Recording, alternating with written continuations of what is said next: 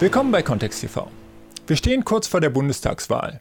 Und doch wird über viele der drängendsten Themen so gut wie nicht gesprochen. Zum Beispiel über den Klimawandel. Und das trotz Jahrtausendfluten wie jüngst in Houston und extremer Dürre in vielen Teilen der Welt, etwa in Italien oder Somalia. In Deutschland steigen die Treibhausgasemissionen seit 2015 statt zu sinken, vor allem durch den boomenden Auto-, Lkw- und Flugverkehr. Wir wollen in dieser Sendung verdrängte Themen des Wahlkampfs beleuchten und Verbindungslinien zwischen Klimakaos und Verkehrspolitik ziehen. Unser Gast dazu ist Winfried Wolf.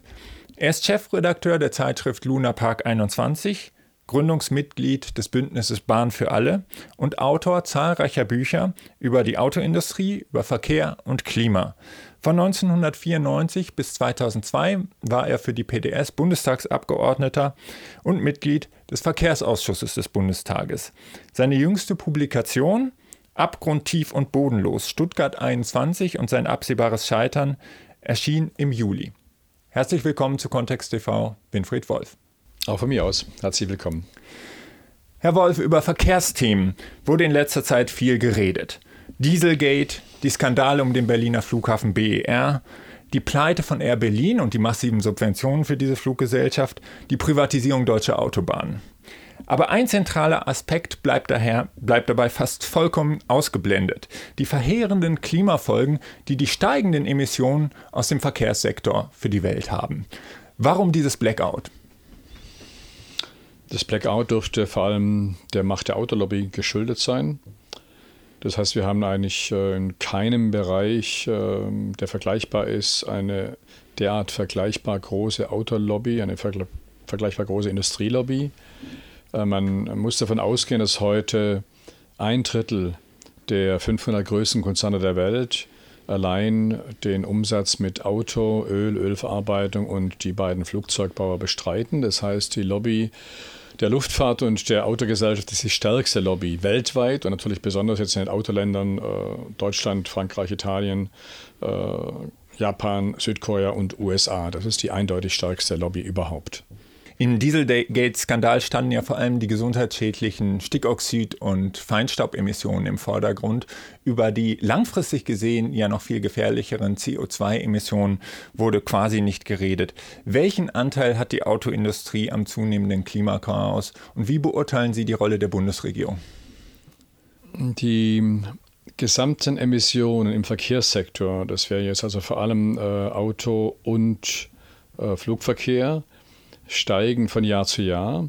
Sie müssten inzwischen bei knapp 30 Prozent, vielleicht 28 Prozent äh, weltweit liegen, in Industrieländern wahrscheinlich etwas darüber. Die allein dem Autoverkehr, also Pkw und Lkw zuzurechnenden CO2-Emissionen oder alle klimaschädigenden Emissionen liegen ungefähr bei einem Viertel. Auch hier ist die Tendenz ansteigend, und zwar absolut ansteigend und im Anteil an allen CO2-Emissionen ansteigend. Die Bundesregierung hat das Thema eigentlich ähm, kaum thematisiert. Und wenn, dann thematisiert im Sinne von Diesel ist eine Möglichkeit, äh, diese Belastung zu umgehen, wobei eben dann man das eintauscht gegen die andere Belastung der direkten Gesundheitsschädigung durch äh, Stickoxide wobei Diesel ja vielleicht 85, 15 äh, Prozent weniger CO2 ausstößt, aber trotzdem die ähm, Motorisierung ja zunimmt. Die Motoren werden immer größer, äh, die Flotten werden immer PS stärker ähm, und die Bundesregierung hat ja in der Vergangenheit auch Versuche, selbst von der EU-Kommission untergraben, äh, die Grenzwerte für Flotten stärker zu senken. Wie beurteilen Sie die politische Bilanz der letzten 10, 15 Jahre in Bezug darauf, den Verkehrssektor CO2-ärmer zu machen? Die Bilanz ist eigentlich katastrophal, gerade deswegen, was Sie anschneiden, dass eigentlich in den letzten 20 äh, oder 25 Jahren das Gewicht eines durchschnittlichen PKWs sich fast verdoppelt hat und die PS-Zahl um mindestens 50 bis 70 Prozent gestiegen ist. Wir haben gerade in der neuen Ausgabe von Bild, Autobild, äh, die Angaben, dass der Polo vor 25 Jahren 650 Kilogramm gewogen hat und heute bei 1,4 Tonnen liegt. Der Polo wohlgemerkt, der kleinste oder fast der kleinste Wagen von VW. Und das gilt natürlich erst recht, wenn Sie jetzt äh, vergleichen einen normalen Golf oder früheren Golf mit den SUVs, die bei bis zu zwei Tonnen äh, Gewicht angelangt sind. Das korrespondiert absurderweise damit, dass die Wagen zwar größer werden, man auch spezielle Wagen für Familien wie äh, Vans äh, entwickelt hat, aber die Besatzung je Wagen sich verkleinert hat. Also während früher die Besatzung in den 70er, 80er Jahren bei 1,5 Personen je PKW lag, im Durchschnitt jetzt gerechnet, liegt sie heute bei 1,2 Personen je PKW im Durchschnitt gerechnet. Das heißt, Gewichtsverdopplung und die Zahl der Beförderungen um 20, 30 Prozent Reduktion gibt natürlich eine absurde Relation insgesamt. Mhm. Und wie kommt es, dass die Politik das zugelassen hat? Ich meine, dass wir das Klimaproblem haben, ist seit Jahrzehnten bekannt. Die SUVs kamen irgendwie vor 10, 15 Jahren in großem Maßstab aus. Die Politik hätte ja frühzeitig gegensteuern können und sagen können, ihr müsst leichtere Autos bauen, statt diese schweren Schiffe zu bauen. Naja, das ist die alte äh, Frage nach Henne und Ei. Ähm, die Politik wird sagen, das ist der Kundenwunsch. Die Leute wollen schwere SUVs. Äh, ich würde natürlich sagen, das ist eine Frage der Regulation. Äh, wenn man entsprechend durch die Besteuerung ähm, Signale setzen würde, ganz zu schweigen von Verboten, was ja auch denkbar wäre, dass eben ein Pkw nicht mehr wiegen darf als zum Beispiel 1,2 Tonnen oder 900 Kilogramm. Äh, wenn man nur Signale setzen würde bei der Besteuerung, würde man natürlich erreichen, dass die Leute aussteigen aus den SUVs und einsteigen in billigere Fahrzeuge. Aber wenn natürlich der Spritpreis relativ gesehen zum Einkommen Einkommen seit Jahrzehnten sinkt und gleichzeitig einzelne Bereiche wie Kerosin oder wie Diesel nicht besteuert werden und sogar noch als drittes ein Steuerprivileg bei den Geschäftswagen dazukommt, dann begünstigt man natürlich den Umstieg auf schwere PKWs, die von den Steuerzahlenden, von den Firmen und so weiter bezahlt werden oder eben von späteren Generationen. Hm. In Stuttgart regiert ein grüner Bürgermeister der Autostadt Stuttgart, der Heimat von einem großen Teil der deutschen Autoindustrie, in Baden-Württemberg ein, äh, eine grüne Landesregierung mit Kretschmann. Sehen Sie in Baden-Württemberg zumindest Ansätze für eine andere Verkehrspolitik? Oder ist das dasselbe wie im Bund? Das war die Hoffnung im März 2011, als äh, die Grünen zum ersten Mal eine Regierung in Stuttgart gebildet haben und Ende 2011, Anfang 2012, als äh, Fritz Kuhn Oberbürgermeister von äh, Stuttgart wurde. Und es war sogar so, dass die Hoffnungen der Menschen dort äh, dahin gingen, zu sagen, wenn Grün die führende Regierungspartei auf Landesebene und gar noch den Oberbürgermeister stellt in äh, Stuttgart, dann wird unter anderem Stuttgart 21 nicht gebaut, dann wird unter anderem Politik in Kritik an der Autogesellschaft gemacht werden. Das waren auch die ersten Sätze, die Winfried Herrmann, der Verkehrsminister, oder die der Ministerpräsident von damals und von heute, damals äh, grün-rot, heute äh, grün-schwarz äh, geäußert hat, Winfried Kretschmann, wonach weniger Autos natürlich gut wäre. Heute ist das Gegenteil der Fall. Das heißt, äh, die Grünen sind äh, voll angekommen in der Autogesellschaft mit zugegeben dem besonderen Akzent, dass sie behaupten, man müsste möglichst bald aus den Verbrennungsmotoren aussteigen und äh, in Elektroautos umsteigen. Ähm, der Flugverkehr verursacht die am schnellsten steigenden Emissionen von allen Sektoren weltweit. Doch statt den Flugverkehr zu drosseln, wird er immer weiter ausgebaut und auch massiv subventioniert. Die Fluggesellschaft Air Berlin, die bankrott ist, hat 150 Millionen Euro vom deutschen Staat an Bürgschaften bekommen. Der Skandalflughafen BER hat bisher etwa 5 Milliarden Euro an Steuergeldern verschlungen. Das entspricht etwa einer Million Kitaplätze für ein Jahr. Ähm, Kerosin, das hatten Sie schon erwähnt, wird nicht gesteuert. Zugleich heißt es, die Flughäfen müssten noch größer werden. BER würde nicht reichen. Die FDP will, dass man Tegel noch offen hält. Brauchen wir aber angesichts der dramatischen Klimaentwicklung, wenn man nach Houston schaut, wenn man auf die dramatischen Dürren schaut, die bisher an die 20 Millionen Menschen in die Flucht geschlagen haben, laut UN die größte humanitäre Katastrophe in Nigeria, in Somalia, in Jemen, die durch den Klimawandel schon mitverursacht ist, brauchen wir angesichts dieser dramatischen Entwicklung nicht ein Weg vom Flugzeug, Alternativen zum Flugverkehr, denkbar auch eine, ein Verbot von Inlandsflügen und vieles mehr. Ja, brauchen wir unbedingt, wobei äh, ich vor allem die Begrenzung bei den Kilometern setzen würde. Äh, wir hatten gerade eine Attack Sommerakademie gehabt äh, in äh, Südfrankreich, bei der einzelne Vertreter gefordert haben, alle Flüge unter 3000 Kilometer sollten verlagert werden auf die Schiene. Das scheint mir etwas utopisch, aber sehr sympathisch zu sein. Aber allein die Forderung zu sagen, dass alle Flüge unter 1200 äh, Kilometern auf äh, die Schiene verlagert werden müssten, äh, würde bedeuten, dass ungefähr in Berlin zwei Drittel der Flüge entfallen würden. Wir haben eine Rechnung äh, mal vorgelegt, wonach äh, bei den Berliner Flughäfen Schönefeld und äh, Tegel heute ungefähr, glaube ich, 50 bis 60 Prozent der Flüge unter 800 Kilometer Entfernung liegen. Die könnten lässig auf, äh, das, äh, auf die Schiene verlagert werden. Das würde äh, Schienenfahrten von maximal dreieinhalb bis vier Stunden oder viereinhalb bis fünf Stunden ungefähr bedeuten. mit der Hochgeschwindigkeitsstrecke jetzt Berlin München, die im Dezember in Betrieb genommen wird, wären selbst äh, sehr weite Entfernungen wie äh, München in vier Stunden oder knapp vier Stunden äh, zu realisieren. Das heißt, das wäre alles machbar. Die Frage ist eben nur, dass man dazu A, die Schiene ausbauen müsste, B, die Schiene billiger machen müsste und C, der Flugverkehr sich relativ verteuern müsste oder man regulativ sagen müsste, Flüge bis zu einer Entfernung von 1200 Kilometern müssen generell untersagt oder so hoch besteuert werden, dass sie eben nur in Sonderfällen äh, genutzt werden könnten. Das ist alles machbar und alles vorstellbar und alles durchrechenbar. Während Auto- und Flugverkehr massiv subventioniert werden vom Staat, bleibt die Bahn eigentlich das Stiefkind der Politik. Pannen, Personalabbau, massive Verspätungen und gigantische Fehlinvestitionen wie Stuttgart 21 prägen das Bild. Immer mehr Güterverkehr wird auch von der Schiene auf den Straßenverkehr verlagert. Der Eigentümer der Bahn AG, der deutsche Staat, entzieht dem Unternehmen der Deutsche Bahn jedes Jahr einen etwa dreistelligen Millionenbetrag. Und ähm, wie kommt es zu dieser massiven Fehlsteuerung? Wer ist dafür verantwortlich und was sind die Konsequenzen für das Klima? Also generell äh, muss man feststellen, dass im jetzigen Verkehrsmarkt äh, die Schiene jedes Jahr ungefähr 10 bis 12 Milliarden Euro staatliche Unterstützung erhält. Gegengerechnet ist, was Sie gerade angeführt haben, dass äh, einige hundert Millionen entzogen werden, aber insgesamt fließen netto äh, in die Schiene im Jahr mehr als 10 Milliarden im Jahr Euro. Das klingt äh, sehr gut, ist aber dem geschuldet, dass der Verkehrsmarkt eben verzerrt ist, dass eben Flugverkehr, Autoverkehr, speziell Dieselverkehr massiv begünstigt werden und deswegen diese Unterstützung eigentlich in der Summe her gut angebracht ist. Wenn man jetzt aber untersucht, wohin fließen diese Mittel, dann kann man sagen, dass eben sie zu einem erheblichen Teil in problematische äh, Projekte fließen. Sie haben schon genannt Stuttgart 21. Äh, es gibt eine Reihe anderer Projekte, die man nennen könnte. Mottgerspange, die geplant ist im Spessart oder äh, die äh, Ausbau der Schienenverbindungen, um die äh, Beltbindung, die Fehmarn-Beltbindung nach Dänemark zu bewältigen. Alles zerstörerische, absurde äh, Projekte. Und ein erheblicher Teil der Gelder, die bei der Deutschen Bahn AG landen, landen eben nicht im Inland, sondern von der Deutschen Bahn AG angewandt, indem sie als Global Player in Dubai oder in USA oder in China äh, oder auch auf der Strecke ähm, Duisburg, äh, Seidenstraße, äh, Peking äh, ihr Geld anlegt. Das heißt, das allererste, was man fordern müsste, wäre eine Konzentration der Gelder auf sinnvolle Projekte nicht auf Hochgeschwindigkeitsstrecken, sondern auf äh, Strecken bis maximal 200 äh, Kilometer pro Stunde und auf eine Vertaktung des Verkehrs.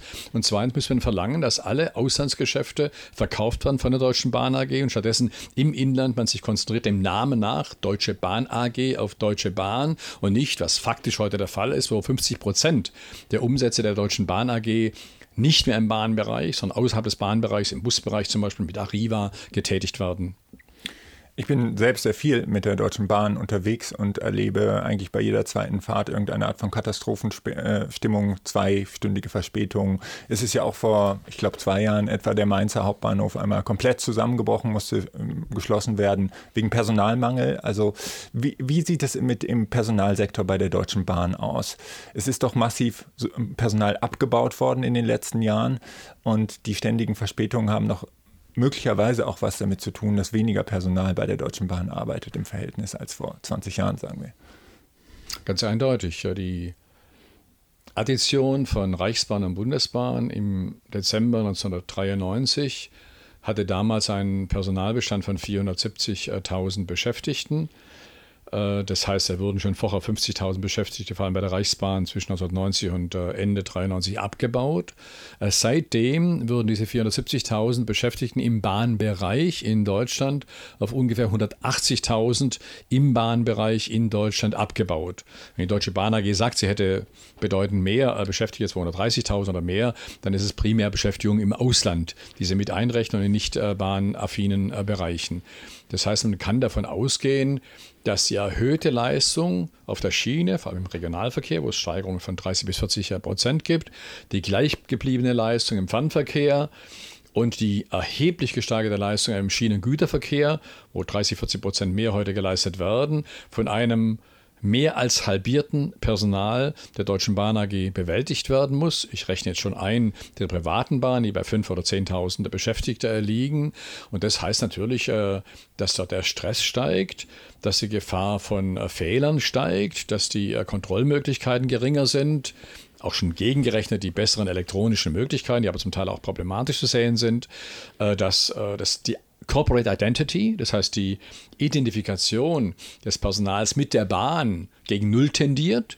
Also während wir in der Schweiz zum Beispiel ein Schienenunternehmen haben, was in dem Ansehen in der Bevölkerung das Top-Ranking hat von allen Unternehmen in der ganzen Schweiz, mehr als Mikros, als der äh, genossenschaftliche Einzelhandel, äh, ist das Ranking der Deutschen Bahn AG in Deutschland äh, auf dem letzten oder vorletzten Rang, so kurz mit der Post in Konkurrenz, wer am schlechtesten äh, beurteilt wird von der Bevölkerung. Das färbt sich ab auf die Beschäftigten, färbt sich ab auf die äh, Art und Weise des Umgangs mit der Klientel, mit den Fahrgästen und so weiter. Das heißt, der Fahrgastabbau ist quantitativ katastrophal, ist qualitativ vom Image her, äh, was die Bahn ausstrahlt, katastrophal. Nun wird die Politik ja in der Regel dafür gar nicht zur Rechenschaft gezogen. Es gibt dann mal Diskussionen über die Spitze der Deutschen Bahn, aber letztlich ist der alleinige Eigentümer der Deutschen Bahn AG ja der deutsche Staat und die Politik ist ja in letzter Instanz dann auch dafür verantwortlich. Ähm, wo würden Sie da Weichenstellungen sehen? Warum kann die deutsche Politik nicht zum Beispiel sich am, ähm, am Schweizer Modell orientieren, Schweizer Bahnmanager einstellen und eine solche Wende in die Wege leiten? Was sind die Motive auch der deutschen Regierung, die Bahn in diese Richtung zu drängen? Ja, das führt uns zurück zur ersten Frage, der Frage äh, der Einflussnahme der Autolobby. Ich behaupte, dass die Deutsche Bahn AG in ihrem Führungspersonal durchdrängt ist von Leuten, die aus der Autoindustrie kommen und die Auto denken oder aus der Flugindustrie kommen und die Flugzeug denken und die keine Identifikation mit äh, dem Verkehrsmittel Schiene haben, die auch primär mit BMW und mit Audi und mit äh, Daimler durch die Landschaft fahren und vielleicht mal ausnahmsweise in einen ICE 3 oder einen ICE der neuesten Gattung reinsetzen, aber die eigentlich mit dem normalen Schienenverkehr nichts zu tun haben. Also wenn der frühere SBB-Chef, also Schweizerische Bundesbahnenchef äh, Benedikt Weibel, Weigel, äh, Weibel, Entschuldigung, wenn der frühere SBB-Chef äh, Benedikt Weibel als erste Maßnahme beschlossen hat, dass Dienstwagen abgeschafft werden und dass das Personal der SBB mit der Schiene fahren soll oder vielleicht mal mit Taxi oder mit Tram und so weiter, dann ist bei uns umgekehrt. Das, was der Herr Medon am Antritt äh, seiner Amtszeit im Jahr 2000 beschlossen hat, war, die Zahl der Dienstwagen zu verdoppeln, zu verdreifachen und das Dienstwagenprivileg für einzelne Manager äh, viel breiter auszulegen.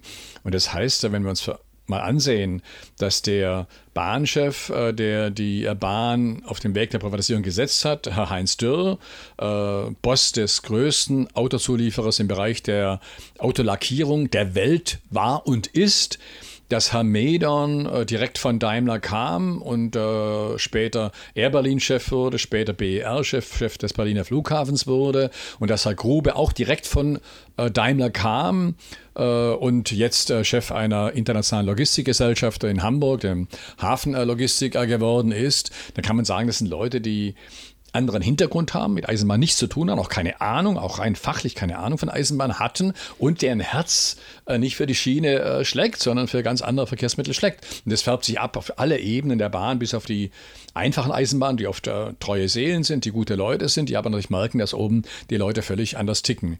Und das sind Auswirkungen und sind Sachen, wo man zuerst anfangen müsste, wo natürlich der Bund entscheiden könnte, wen sie an die Spitze setzen, ob sie jetzt als nächstes nach der Bundestagswahl Herrn Pofalla nochmal absurdere Personalbesetzung, ein richtiger Politdruck äh, der äh, CDU in die Spitze setzen oder einen richtig mal einen Eisenbahner sich aussuchen, der äh, Eisenbahn selber lebt. das wird die neue Regierung, sei es jetzt schwarz-gelb oder schwarz-grün oder wie auch immer, ziemlich sicher nicht machen. Die Frage wird sein, ob es genügend Druck von unten gibt, die Politik zu zwingen, dass sie entsprechende Personal einsetzt, was primär Eisenbahninteressen lebt und selber von Eisenbahn Verständnis hat. Sie hatten die Privatisierung schon angesprochen, die ja vor der Finanzkrise 2008 geplant war und dann abgeblasen wurde. Müssen wir mit, einer neu, mit einem neuen Versuch der Privatisierung der Deutschen Bahn möglicherweise in der nächsten Legislaturperiode rechnen? Ja, es gibt beide Geschichten. Es gibt einmal den ständigen Prozess äh, der schleichenden Privatisierung, der primär durch den materiellen Umbau der Bahn bedingt wird, den ich schon beschrieben habe. Das heißt, äh, die Mehrheit oder Ungefähr 50 Prozent des Umsatzes der Deutschen Bahn AG werden nicht mehr im Bahnbereich realisiert. Auch die Hälfte des Umsatzes wird im Ausland realisiert und nicht mehr im Inland realisiert.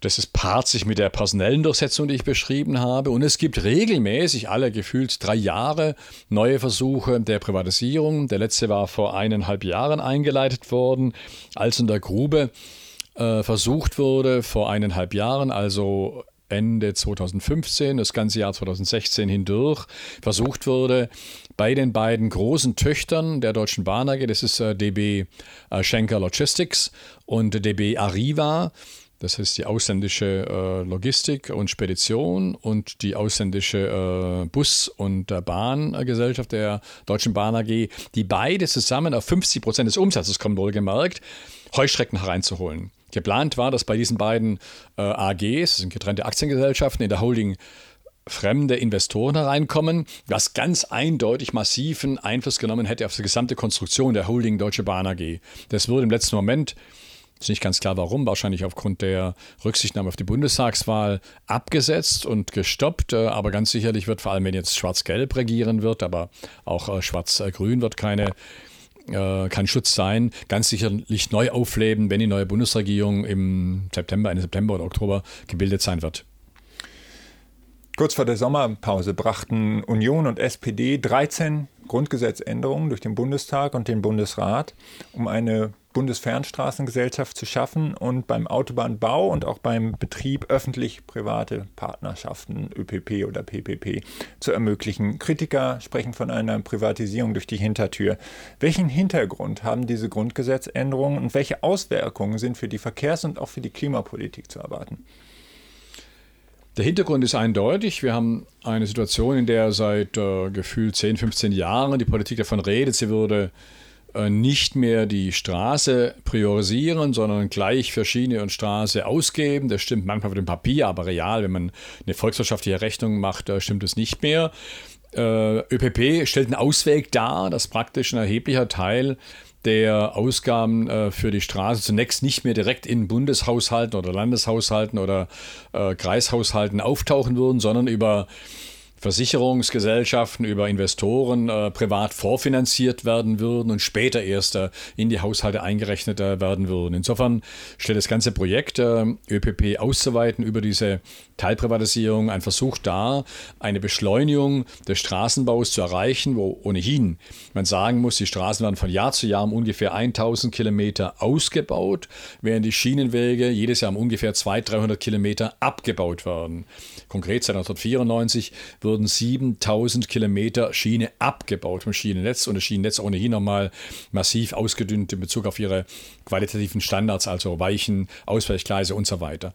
Der andere Aspekt, den Sie anschneiden, besteht darin, dass äh, mit diesen Änderungen des Grundgesetzes ein erheblicher Teil der Entscheidungsbefugnisse über die Infrastruktur im Straßenbau aus dem politischen Bereich ausgelagert wird. Das heißt, in erheblichem Teil äh, über Geheimverträge, über äh, Einbeziehung von Investoren und so weiter, die Entscheidungen nicht mehr im Rahmen des Bundesverkehrswegeplans und des Fernstraßenausbaugesetzes oder des Schienenausbaugesetzes fallen würden, sondern erheblicher Maß praktisch an anderer Stelle dann unter mehr direkter Einflussnahme der Lobbys stattfinden würden und damit natürlich der Straßenbau massiv nochmal beschleunigt werden würde.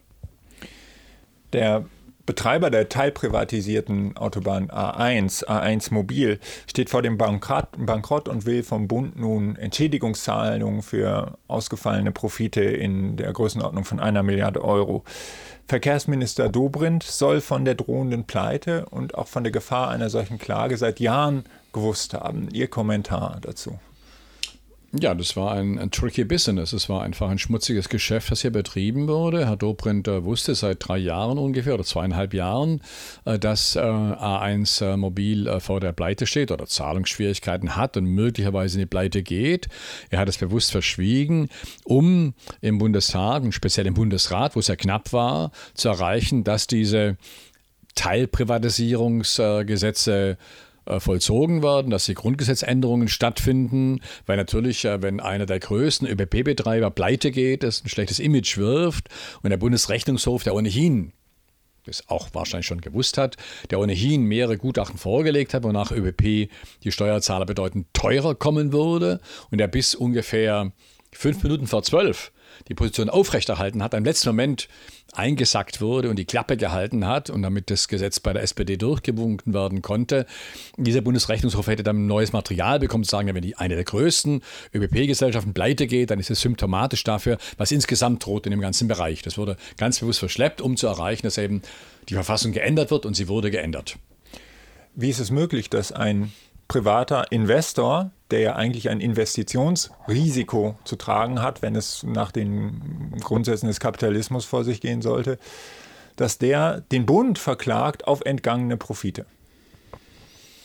Ja, das ist ein Prozess, den man früher mal als äh, staatsmonopolistischen Kapitalismus bezeichnet hat, Stamokap. Das heißt, äh, wir haben zunehmend eine Situation, in der aufgrund der Verwertungsschwierigkeiten des Kapitals, der Schwierigkeiten, privates Kapital im produktiven Bereich anzulegen, damit gute Profite zu machen, äh, die Investoren äh, sich absichern und ihre Profite staatlich garantiert bekommen und immer mehr eine Mischung stattfindet, wo ein gekaperter Staat im Interesse der privaten äh, Wirtschaft Projekte betreibt. Stuttgart 21 ist typisch dafür, wo 10 Milliarden dafür ausgegeben werden, um die Kapazität eines Bahnhofs abzubauen. Das ist eigentlich ein Sonderfall.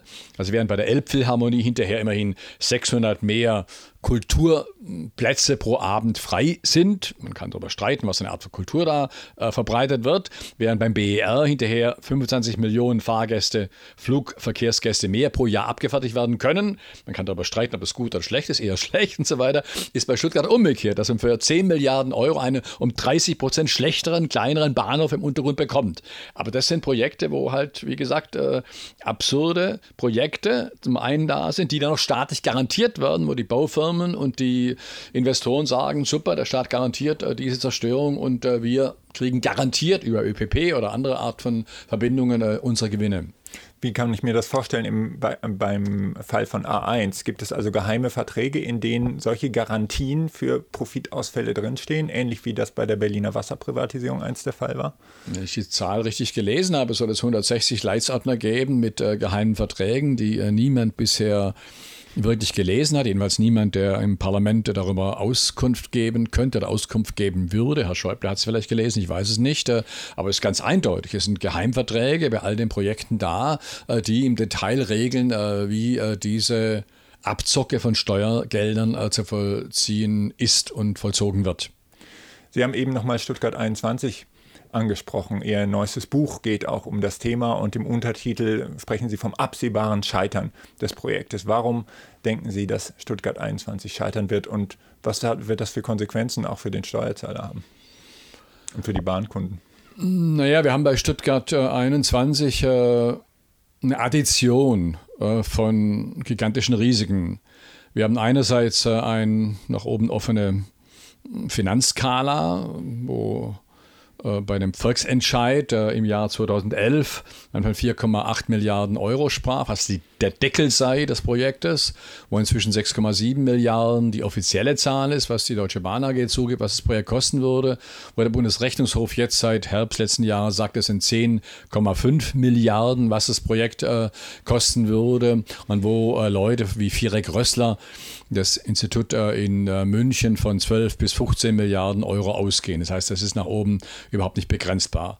Wir haben zweitens einen Bahnhof, bei dem die Einmaligkeit auf der ganzen Welt darin besteht, äh, dass das Gleisgefälle äh, im Bahnhof selber fünfmal höher ist als gesetzlich erlaubt. Das heißt, die äh, Züge immer gestoppt gehalten werden müssen, aber alle Bahnhöfe der Welt ist gesetzlich festgelegt eigentlich, müssen plan sein, müssen eben sein, damit der Zug nicht losrollen kann, wenn ein Rollstuhlfahrer oder wer auch immer äh, einsteigen will. Das ist eine Sondergenehmigung, die hier erteilt worden ist, die es nirgendwo in ganz Europa, auch in China nicht, äh, nirgendwo so ein Bahnhof mit Gefälle gibt. Wir haben äh, drittens äh, einen Bahnhof, bei dem von den 60 Kilometern Tunnel, äh, Gebäude, die im Untergrund von Stuttgart gebaut werden müssen, 16,7 Kilometer durch Anhydrit führen. Anhydrit ist äh, auf Deutsch Gipskäuper, ist eine trockene Gipsmasse im Boden, die, wenn nur einige Tropfen oder meinetwegen einige Liter Wasser hinzukommen, zu quillen beginnt. Und zwar unkontrolliert jahrzehntelang quillen wird. Ähm, alle Ingenieure, alle Tunnelbauer der Welt oder Europas jedenfalls, in der Schweiz zum Beispiel, sagen, Anhydrit Pfoten weglassen, machen wir nicht. Es gibt ungefähr ein halbes Dutzend äh, Tunnel, die aber nie länger als ein paar hundert Meter sind, auch Anhydrit. Die Quellen, die sind gebaut worden, die Quellen, heißt alle fünf, sieben Jahre muss der Boden neu ausgekratzt werden, die Quellung behoben werden und muss neu betoniert werden. Das sind meistens Straßentunnel, da kann man das eher machen. Schienentunnel gibt es, glaube ich, nur ein oder zwei kleine Strecken in der Schweiz, die haben auch Quellen. Und in Stuttgart will man 16,7 Kilometer durch Anhydrit führen. Und das dann noch gefühlt 150 Kilometer entfernt von Staufen im Breisgau, wo ja nur durch den Bau von oberarmdicken Geothermieröhren, die in den Boden gesetzt wurden in der Stadt Breisgau von Fachfirmen, um Erdwärme zu benutzen für die Heizung von öffentlichen Gebäuden, erreicht wurde, genau vor zehn Jahren, dass seither jeden Monat der Boden sich um zwei, drei Millimeter anhebt, inzwischen um 60 Zentimeter, der Marktplatz sich angehoben hat äh, von äh, Staufen, die ganze Marktplatz sich um ungefähr 70 Zentimeter verschoben hat in Richtung äh, Freiburg.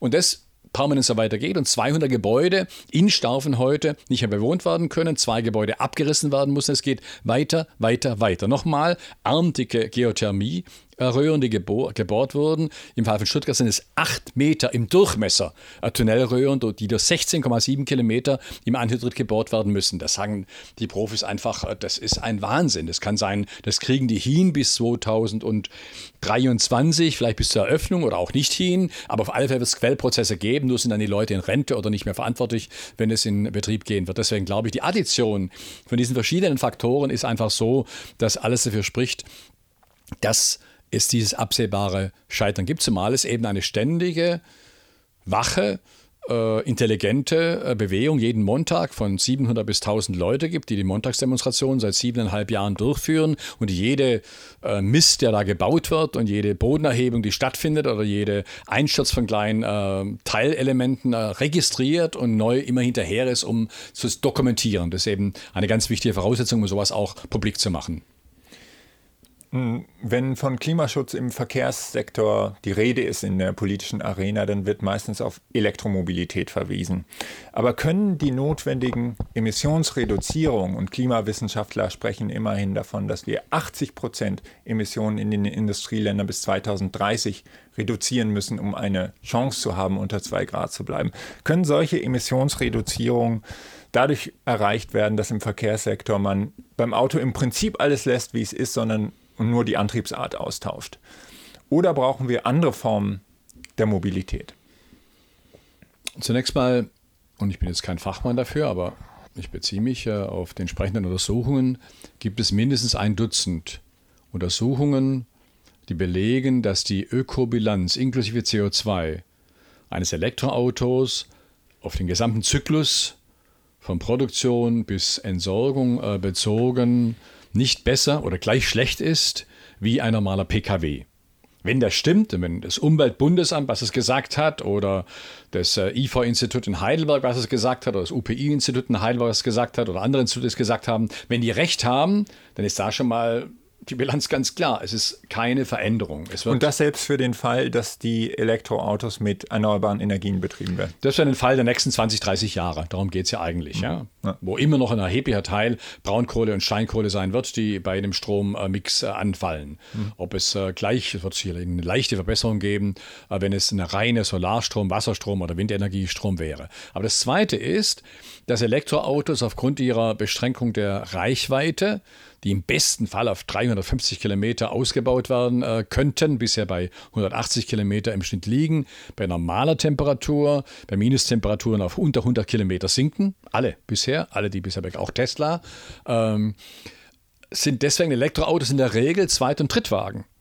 Das heißt, alle ähm, Beispiele, in Oslo zum Beispiel, wo am meisten Elektroautos heute weltweit verkauft werden, gemessen an der Bevölkerung, äh, kann man sagen, dass 80 oder 70 Prozent der Elektro-PKWs sind Zweit- oder Drittwagen, die zugelegt werden für den Stadtverkehr, wo der Elektro-PKW in Oslo zum Beispiel enorm äh, priorisiert wird, wo er auf den Busspuren fahren kann, wo er weitgehend billigen oder fast gratis äh, Strom beziehen kann an entsprechenden Schnellladestellen, äh, wo er eigene Parkplätze äh, vorgehalten bekommt und so weiter. Das heißt, unter den Bedingungen äh, erweitern sie den Pkw-Verkehr, indem sie sagen, der Zweitwagen ist ein Elektroauto und für die Langstrecke nimmt man dann einen großen Volvo oder einen großen Hyundai oder einen großen äh, Toyota oder einen großen äh, Daimler.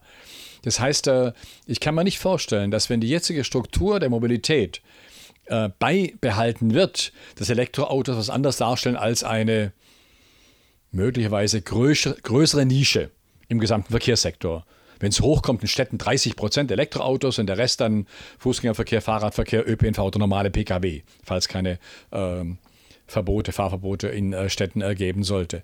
Das heißt, der Ansatz für eine andere Verkehrsordnung muss vollkommen anders sein und er muss primär nicht darin bestehen zu sein, verlagern. Das finde ich äh, den sekundären oder tertiären äh, Schritt. Der primäre Schritt muss sein, eine strikte Strukturpolitik der Reduktion der motorisiert zurückgelegten Kilometer. Das heißt, wenn ein Deutscher äh, in den 80er Jahren ja, wenn ein Deutscher in den 80er Jahren, also in Westdeutschland in den 80er Jahren, im Schnitt ungefähr äh, 8000 Kilometer motorisiert im Jahr zurückgelegt hat und der gleiche Gesamtdeutsche heute im Schnitt ungefähr 14.000 Kilometer im Schnitt motorisiert zurücklegt, kann mir keiner sagen, äh, dass der jetzt heute mobiler wäre. Äh, der Hauptgrund für die Zunahme der motorisierten Kilometer ist äh, zum Teil die Vergrößerung der Entfernungen, die er zurückzulegen hat. Also wenn jetzt hier wieder eine Kreisreform diskutiert wird, in Brandenburg zum Beispiel, dann heißt es, die Wege zur Verwaltungen werden verlässlich verlängern. Wenn entsprechend da größere Schulen gebaut werden und kleinere Schulen geschlossen werden, heißt es, Schulwege werden sich verlängern. Wenn äh, die Konzentration im Einzelhandel permanent zunimmt und äh, große Einkaufszentren, Ikea beginnend und so weiter, eben für grünen Wiese begünstigt werden, heißt es, dass entsprechend der Einkaufsverkehr pro Kilometer zunimmt. Am bedeutendsten ist der Freizeitverkehr. Inzwischen ist es so, dass 50 Prozent aller von uns motorisiert zurückgelegten Wege im Freizeitverkehr zurückgelegt werden. Das ist noch nicht der Urlaubsverkehr. Also nur äh, ins Kino fahren, äh, ins Grüne fahren, äh, zum Badeanstalt, äh, Schwimmoper, früher Schwimmbad um die Ecke, ja, heute irgendwo außerhalb ein Schwimm, äh, und so weiter fahren. Diese Kilometer machen heute 50 Prozent aus sie haben sich mehr als verdoppelt in den letzten drei Jahrzehnten.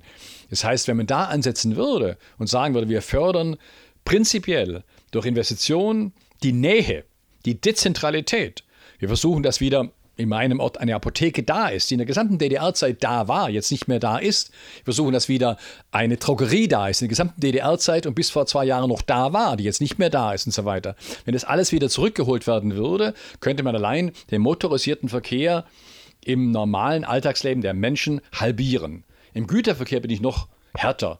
Im Güterverkehr behaupte ich, dass zwei Drittel des heutigen Güterverkehrs, also der transportierten Menge, multipliziert mit den Kilometerzahlen, dass zwei Drittel absolut unsinnig sind.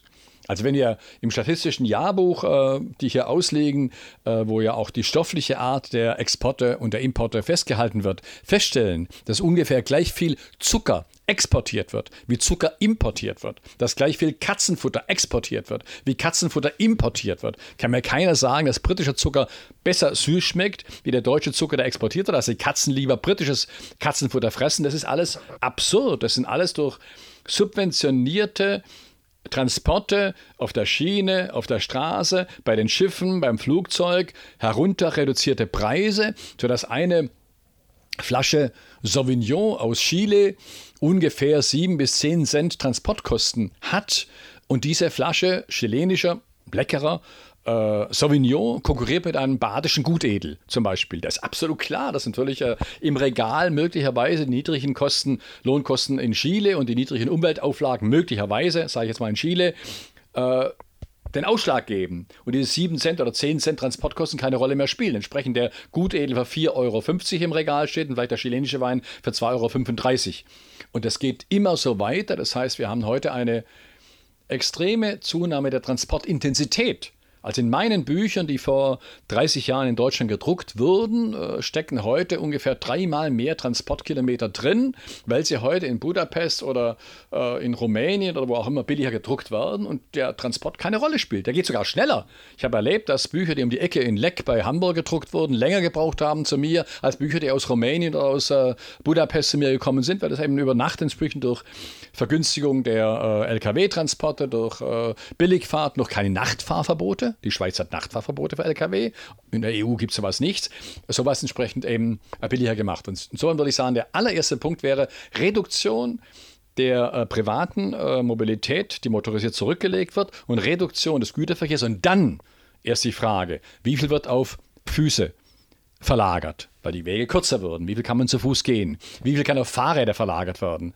Wo allein die Tatsache, dass in den letzten 15 Jahren der Fahrradwegeanteil sich selbst in Berlin, die keine Fahrradstadt ist, sich verdoppeln konnte, in Münster verdreifachen konnte und so weiter, wahrscheinlich nochmal Verdopplung erleben könnte und dann noch weit auf den ÖPNV verlagert werden müsste, Wobei hier vor allem Trambahnen das Entscheidende wären, keine U-Bahn bitte mehr, die vier, fünf, sechs Mal mehr kosten als oberirdisch geführte Trambahnen, die unmenschlich sind, die Leute in den Keller zu schicken und so weiter. Das heißt, wenn man dann drüber redet, über den Rest des Verkehrs, dann hat man auch ein paar Probleme weniger. Beispiel Schienenlärm.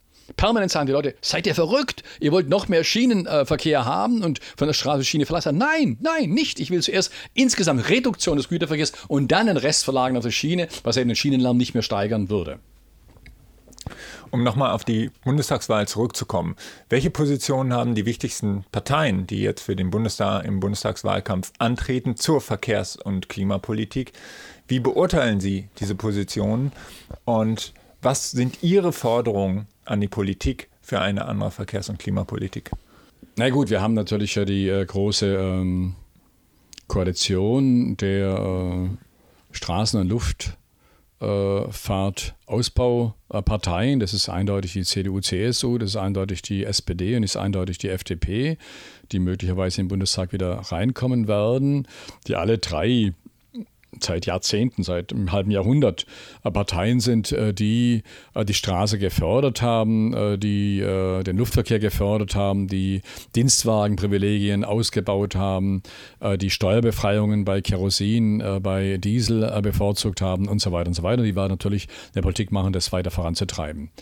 Wir haben die Grüne Partei, die traditionell eigentlich als die Partei gilt, die umweltfreundlichen Verkehr propagiert, die das auch 15, 20 Jahre lang gemacht hat und auch äh, wunderbare Konzepte erarbeitet hat, die sich aber inzwischen ungefähr die dritte äh, Frage, die Sie gestellt haben, ging ja darauf äh, hinaus, in Stuttgart konkret, aber auch in Hessen Ausbau äh, Airport äh, Flug, äh, Ausbau Airport äh, Frankfurt, aber auch in Hamburg, äh, Elbausbackerung, äh, wo die Grünen mitregieren, als eine Partei bewährt hat, die im Grunde auch für einen Ausbau oder für keine Bremse im Ausbau der Autogesellschaft steht.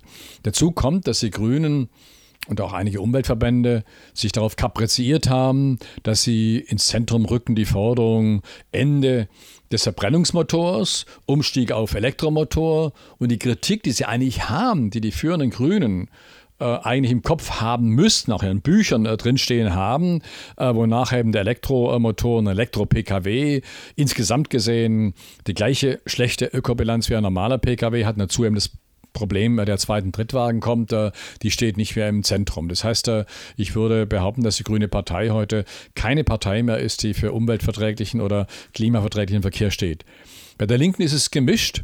Es gibt äh, sehr gute Abgeordnete, auch im Programm sehr gute Passagen äh, der Linken, äh, wo eindeutig die Forderung, die ich hier vorgetragen habe, auf dem Papier äh, drinsteht, auf dem Papier gefordert wird, eine solche Verkehrswende, auch eine Reduktion der gefahrenen Kilometer, auch eine Besteuerung von Kerosin, eine Besteuerung von äh, Diesel, Dienstwagenprivileg, Abbau und so weiter. Man muss auch dazu sagen, dass da, äh, wo die Linke mit den Regierungen äh, steckt, also in Brandenburg zum Beispiel, in Thüringen zum Beispiel, in Berlin zum Beispiel, man nicht erkennen kann, dass eine Politik der Verkehrswende wirklich materiell, konkret angegangen werden würde. Und auch da, als in Berlin acht oder neun Jahre lang äh, die äh, Linke die Stadtregierung mitgestellt hat, sogar den Wirtschaftssenator, damals Gysi, später Harald Wolf äh, gestellt hat, kann man nicht feststellen, dass da im großen Maßstab der ÖPNV ausgebaut äh, worden wäre oder die Tickets billiger geworden wären. Das hat nicht äh, stattgefunden. Insofern glaube ich, dass der einzige glaubwürdige Partner im Kampf für eine Verkehrswende die Verkehrsinitiativen sind, die vor Ort da sind und entsprechend Druck ausüben müssen auf alle Parteien, speziell natürlich auf die Parteien, die das im Programm führen, um eine Verkehrswende auch materiell konkret durchzusetzen. Um nochmal allgemeiner auf den Bundestagswahlkampf äh, zu sprechen zu kommen, ähm, wie beurteilen Sie ihn insgesamt? Was sind andere Themen neben dem Klima- und Verkehrsthema, die Ihnen gefehlt haben oder die Ihnen unterbelichtet erschienen sind? Also für mich, äh, das führt uns ein bisschen weg von der Thematik, ist äh, das Thema Krieg und Frieden entscheidend. Das heißt, ich nehme mit Besorgnis wahr, dass inzwischen das Thema der Auslandseinsätze der Bundeswehr und die konkreten Interventionen in Kriege äh, durch die deutsche Armee kaum mehr im Zentrum stehen. Das heißt, beim linken Programm es einen Streit gab, ob man nur fordert, dass die Kampfeinsätze der Bundeswehr äh, abgelehnt werden sollten. Das ist beschlossen worden, aber nicht fordert, dass die Auslandseinsätze alle beendet werden. Das ist nicht mehr beschlossen worden, obwohl es im Programm der Linken drinsteht, aber nicht im Wahlprogramm so drinsteht.